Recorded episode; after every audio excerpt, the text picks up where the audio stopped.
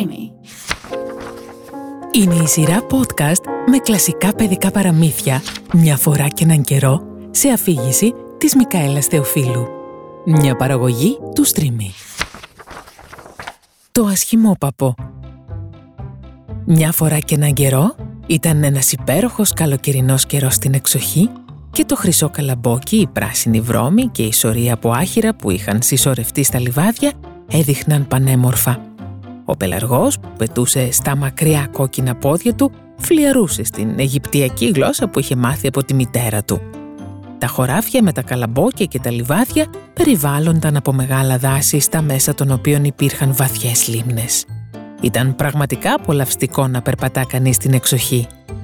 Σε ένα ηλιόλουστο σημείο βρισκόταν ένα ευχάριστο παλιό αγροτόσπιτο κοντά σε ένα βαθύ ποτάμι και από το σπίτι μέχρι την πλευρά του νερού φύτρωναν μεγάλα φύλλα κολιτσίδας, τόσο ψηλά που κάτω από το ψηλότερο από αυτά μπορούσε να σταθεί όρθιο ένα μικρό παιδί.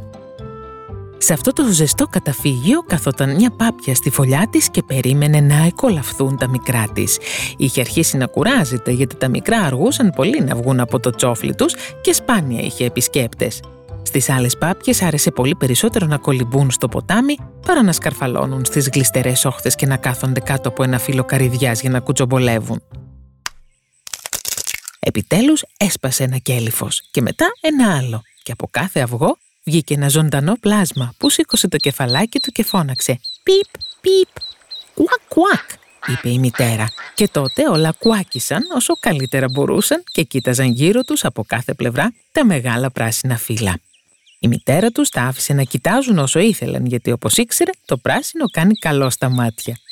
«Πόσο μεγάλος είναι ο κόσμος», είπαν τα μικρά παπάκια όταν διαπίστωσαν πόσο περισσότερο χώρο είχαν τώρα από ότι όταν ήταν μέσα στο κέλυφος του αυγού. «Φαντάζεστε ότι αυτός είναι όλος ο κόσμος», ρώτησε η μητέρα. «Περιμένετε μέχρι να δείτε τον κήπο. Εκτείνεται πολύ πιο πέρα, μέχρι το χωράφι του παπά. Αλλά εγώ δεν έχω τολμήσει ποτέ να πάω σε τέτοια απόσταση. «Βγήκατε όλα έξω» συνέχισε σηκώνοντας το κεφάλι της. «Α, όχι, το μεγαλύτερο αυγό βρίσκεται ακόμα εκεί. Αναρωτιέμαι πόσο ακόμα θα κρατήσει αυτό. Έχω κουραστεί αρκετά». Και κάθισε ξανά στη φωλιά η μαμά Πάπια. «Λοιπόν, πώς θα πας» τη ρώτησε μια γριά Πάπια που την επισκέφθηκε. «Ένα αυγό δεν έχει εκολαφθεί ακόμα», είπε η Πάπια. «Δεν θα σπάσει. Κοίτα όμως όλα τα άλλα, δεν είναι τα πιο όμορφα παπάκια που έχεις δει ποτέ». Μοιάζουν με τον πατέρα τους, ο οποίος είναι τόσο άχαρος που δεν έρχεται ποτέ να τα δει. «Για να δω το αυγό που δεν σπάει», είπε η πάπια. «Δεν έχω καμία αμφιβολία ότι είναι αυγό γαλοπούλας. Κάποτε με έπεισαν να εκολάψω μερικές και μετά από όλη τη φροντίδα και τον κόπο που έκανα με τα μικρά φοβήθηκαν το νερό. Κουάκαρα και κακάρισα, αλλά όλα μάταια. Δεν μπορούσα να τα κάνω να τολμήσουν να μπουν μέσα. Αφήστε με να κοιτάξω το αυγό. Ναι, αυτό είναι αυγό γαλοπούλας άκουσε τη συμβουλή μου, άφησε το εκεί που είναι και μάθε τα άλλα παιδιά να κολυμπούν, της είπε η γριά πάπια. Νομίζω ότι θα κάτσω λίγο ακόμα επάνω του, είπε η πάπια, αφού έχω ήδη κλωσίσει τόσο καιρό, λίγες μέρες ακόμα δεν θα είναι τίποτα. Όπως θέλεις, είπε η γριά πάπια και έφυγε. Τελικά το μεγάλο αυγό έσπασε και ένα πουλάκι σύρθηκε έξω. Ήταν πολύ μεγάλο και άσχημο. Η πάπια το κοίταξε και αναφώνησε. Είναι πολύ μεγάλο και δεν μοιάζει καθόλου με τα άλλα. Αναρωτιέμαι αν είναι πράγματι γαλοπούλα. Θα το μάθουμε σύντομα όμως όταν πάμε στο νερό. Πρέπει να μπει μέσα ακόμα και αν χρειαστεί να το σπρώξω εγώ ίδια. Την επόμενη μέρα ο καιρός ήταν ευχάριστος και ο ήλιος έλαμπε έντονα στα πράσινα φύλλα. Οπότε η μητέρα πάπια πήρε τα μικρά της, κατέβηκε στο νερό και πήδηξε μέσα με μια βουτιά. Κουακ, κουακ, φώναξε και το ένα μετά το άλλο τα μικρά παπάκια πήδηξαν μέσα. Το νερό κάλυψε τα κεφάλια τους, αλλά ξαναβγήκαν στη στιγμή και κολύμπησαν πολύ όμορφα και κολύμπησαν πολύ όμορφα με τα πόδια τους να κινούνται όσο πιο εύκολα μπορούσαν, ενώ και το άσχημο παπάκι ήταν μέσα στο νερό και κολυμπούσε μαζί τους. «Ω», είπε η μητέρα, «δεν είναι γαλοπούλα. Κοίτα πόσο καλά χρησιμοποιεί τα πόδια του και πόσο όρθια στέκεται». Είναι το δικό μου παιδί και δεν είναι και τόσο άσχημο τελικά αν το κοιτάξεις από τη σωστή μεριά. Κουα, κουα. Έλα μαζί μου τώρα. Θα σε πάρω στη μεγάλη κοινωνία και θα σε συστήσω στη φάρμα. Αλλά πρέπει να μείνεις κοντά μου, αλλιώς μπορεί να σε πατήσουν. Και πάνω απ' όλα να προσέχεις τη γάτα. Όταν έφτασαν στην αυλή, έγινε μεγάλη φασαρία. Δύο οικογένειες τσακώνονταν για το κεφάλι ενός ψαριού, το οποίο τελικά το πήρε η γάτα. «Βλέπετε, παιδιά, έτσι είναι ο κόσμος», είπε η μητέρα Πάπια, ξύνοντας το ράμφος της, γιατί θα ήθελε και η ίδια το κεφάλι του ψαριού. «Ελάτε τώρα, χρησιμοποιήστε τα πόδια σας για να δω πόσο καλά μπορείτε να συμπεριφερθείτε. Πρέπει να σκύβετε όμορφα το κεφάλι σας στη γριά Πάπια εκεί πέρα. Είναι η γυρεότερη από όλες». Τα παπάκια έκαναν ό,τι του ζητήθηκε, αλλά η άλλη πάπια κοιτούσε επίμονα και είπε «Κοίτα, έρχεται κι άλλο παπί, λες και δεν είμαστε ήδη αρκετές. Και τι παράξενο είναι το ένα από αυτά, δεν το θέλουμε εδώ». Και τότε ένα από αυτά το πέταξε έξω και το δάγκωσε στο λαιμό. «Αφήστε το ήσυχο», είπε η μητέρα. «Δεν κάνει κακό». «Ναι, αλλά είναι τόσο μεγάλο και άσχημο», είπε η μοχθηρή πάπια. «Και γι' αυτό πρέπει να το διώξουμε». «Τα άλλα είναι πολύ όμορφα παιδιά», είπε η γριά πάπια. «Όλα εκτός από αυτό. Μακάρι η μητέρα του να το έκανε λίγο πιο όμορφο». «Αυτό είναι αδύνατον», απάντησε η μητέρα. «Δεν είναι όμορφο, αλλά έχει πολύ καλή διάθεση και κολυμπάει εξίσου καλά ή και καλύτερα από τα άλλα. Νομίζω ότι θα μεγαλώσει όμορφα και ίσως να γίνει μικρότερο. Έμεινε πολύ καιρός στο αυγό και γι' αυτό η σιλουέτα του δεν έχει σχηματιστεί ακόμα. Και μετά χάιδεψε το λαιμό του και χάιδεψε τα φτερά του λέγοντας «Μάλλον είναι κοράκι. Νομίζω ότι θα μεγαλώσει, θα γίνει δυνατό και ικανό να φροντίσει τον εαυτό του». «Τα άλλα παπάκια πάντως είναι αρκετά χαριτωμένα», είπε η γρία πάπια. «Τώρα βολευτείτε σαν το σπίτι σας και αν βρείτε ένα κεφάλι ψαριού να μου το φέρετε». Κι έτσι βολεύτηκαν. Αλλά το φτωχό παπάκι που είχε βγει τελευταίο από το τσόφλι του και φαινόταν τόσο άσχημο, το δάκωναν και το έσπροχναν και το κορόιδευαν όχι μόνο οι πάπιες, αλλά και όλα τα πουλερικά. «Είναι πολύ μεγάλο», έλεγαν όλοι. Και μια αρσενική γαλοπούλα που νόμιζε ότι ήταν πραγματικά αυτοκράτορας, φούσκωσε σαν πλοίο με πανιά και πέταξε πάνω στο παπάκι, έτσι ώστε το καημένο το μικρό δεν ήξερε πού να πάει. Και ήταν πολύ δυστυχισμένο επειδή ήταν τόσο άσχημο και το κοροϊδεύε όλη η αυλή. Έτσι συνέβαινε κάθε μέρα, μέχρι που γινόταν όλο και χειρότερα. Το φτωχό παπάκι το έδιωχναν όλοι. Ακόμη και τα αδέλφια του ήταν κακότροπα μαζί του και του έλεγαν «Αχ, άσχημο πλάσμα, μακάρι να σε έπαιρνε η γάτα». Η μητέρα του έλεγε ότι ευχόταν να μην είχε γεννηθεί ποτέ. Οι πάπιες τον τσιμπολογούσαν, οι κότες τον χτυπούσαν. Η κοπέλα που τάιζε τα πουλερικά το κλωτσούσε με τα πόδια της. Έτσι, στο τέλος το έσκασε, τρομάζοντας τα πουλάκια στο φράχτη καθώς πετούσε πάνω από τα κάγκελα. «Με φοβούνται γιατί είμαι άσχημο». Έτσι έκλεισε τα μάτια του και πέταξε ακόμα πιο μακριά ώσπου βγήκε σε ένα μεγάλο βάλτο όπου κατοικούσαν αγριόπαπιες. Εδώ έμεινε όλη τη νύχτα, νιώθοντας πολύ κουρασμένο και στεναχωρεμένο. Το πρωί όταν οι αγριόπαπιες σηκώθηκαν στον αέρα, κοίταξαν τον καινούριο του σύντροφο. «Τι είδους πάπια είσαι εσύ», είπαν όλες γύρω του. Εκείνο υποκλήθηκε μπροστά τους και ήταν όσο πιο ευγενικό μπορούσε, αλλά δεν απάντησε στην ερώτησή τους. «Είσαι υπερβολικά άσχημο», είπαν οι αγριόπαπιες, «αλλά αν δεν θέλεις να παντρευτείς κάποιον από την οικογένειά μας, η ασχήμια σου δεν έχει σημασία». Το ασχημόπαπο το μόνο που ήθελε ήταν να ξαπλώσει ανάμεσα στα καλάμια και να πιει λίγο από το νερό του βάλτου. Αφού έμεινε στο βάλτο δύο μέρες, ήρθαν δύο αγριόχινες, ή μάλλον χίνες που ήταν πολύ αφθάδεις. «Άκου φίλε», είπε η μία από αυτές το παπάκι, «είσαι τόσο άσχημο που μας αρέσεις πολύ. Θα έρθεις μαζί μας». Όχι πολύ μακριά από εδώ υπάρχει ένας άλλος βάλτος, στον οποίο υπάρχουν μερικές όμορφες αγριόχινες. Όλες ανήπαντρες. Είναι μια ευκαιρία για σένα να βρεις το τέρι σου. Αν και άσχημο, μπορεί να είσαι τυχερό. «Παπ!» Αντίχησε μια τουφεκιά, πολύ μακριά, και ολόκληρες μήνυ αγριόχινες σηκώθηκαν από τα καλάμια. Ο ήχος συνεχίστηκε από κάθε κατεύθυνση γιατί οι κυνηγοί περικύκλωναν το βάλτο και μερικοί μάλιστα κάθονταν σε κλαδιά δέντρων με θέα τα καλάμια. Ο καπνός από τα όπλα υψωνόταν σαν σύννεφο πάνω από τα δέντρα και καθώς έφευγε πέρα από το νερό, ένα κοπάδι κυνηγόσκυλων πετάχτηκε ανάμεσα στα καλάμια. Πόσο τρόμαξαν το φτωχό παπάκι. Γύρισε το κεφάλι του για να κρυφτεί κάτω από τη φτερούγα του και την ίδια στιγμή ένα μεγάλο τρομερό σκυλί πέρασε αρκετά κοντά του. Τα σαγόνια του ήταν ανοιχτά, η γλώσσα του κρεμόταν από το στόμα και τα μάτια του κοιτούσαν τρομακτικά. Έσπρωξε τη μύτη του κοντά στο παπάκι, δείχνοντας τα κοφτερά του δόντια και μετά, πλάτσα πλούτσα, μπήκε στο νερό χωρίς να το αγγίξει. Ουφ, αναστέναξε το παπάκι. Πόσο ευγνώμων είμαι που είμαι τόσο άσχημο, ούτε ένας σκύλος δεν θα με δαγκώσει. Κι έτσι έμεινε ακίνητο, ενώ η βολή από το τουφέκι κροτάλιζε μέσα από τα βάτα. Ήταν αργά το βράδυ πριν ησυχάσουν όλα, αλλά ακόμη και τότε το ασχημόπαπο δεν τολμούσε να κινηθεί. Περίμενε ήσυχα για αρκετές ώρες και αφού κοίταξε προσεκτικά γύρω του, έφυγε από το βάλτο όσο πιο γρήγορα μπορούσε. Έτρεξε σε χωράφια και λιβάδια μέχρι που σηκώθηκε μια καταιγίδα και με δυσκολία της αντιστάθηκε. Προς το βράδυ έφτασε σε ένα φτωχό σπιτάκι που έμοιαζε τιμόροπο και έμεινε όρθιο μόνο και μόνο επειδή δεν μπορούσε να αποφασίσει από ποια πλευρά θα πέσει πρώτο. Η καταιγίδα συνέχισε να είναι τόσο σφοδρή που το παπάκι δεν μπορούσε να προχωρήσει άλλο. Κάθισε δίπλα στο σπιτάκι και τότε παρατήρησε ότι η πόρτα δεν ήταν εντελώς κλειστή επειδή ένας από τους μεντεσέδες είχε υποχωρήσει. Υπήρχε λοιπόν ένα άνοιγμα αρκετά μεγάλο για να γλιστρήσει από μέσα, πράγμα που έκανε πολύ αθόρυβα και βρήκε καταφύγιο για τη νύχτα. Σε αυτό το σπιτάκι ζούσαν μια ηλικιωμένη γυναίκα, ένας γάτος και μια κότα. Ο γάτος, τον οποίο η κυρία αποκαλούσε ο μικρός μου γιος, ήταν πολύ αγαπητός. Μπορούσε να σηκώσει την πλάτη του, να γουργουρήσει και να πετάξει σπίθες από τη γούνα του αν τον χάιδευαν με λάθος τρόπο. Η κότα είχε πολύ κοντά πόδια, γι' αυτό και την αποκαλούσαν Τσίκι η κοντοπόδαρη.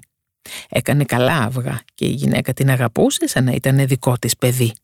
Το πρωί ανακαλύφθηκε και ο παράξενος επισκέπτης, δηλαδή το ασχημόπαπο και ο γάτος άρχιζε να γουργουρίζει και η κότα να κακαρίζει. «Τι είναι αυτός ο θόρυβος» είπε η γυναίκα κοιτάζοντας γύρω στο δωμάτιο. Αλλά η όρασή της δεν ήταν πολύ καλή. Γι' αυτό όταν είδε το παπάκι σκέφτηκε ότι πρέπει να ήταν μια χοντρή πάπια που είχε ξεστρατήσει από το σπίτι και θα έκανε καλά αυγά.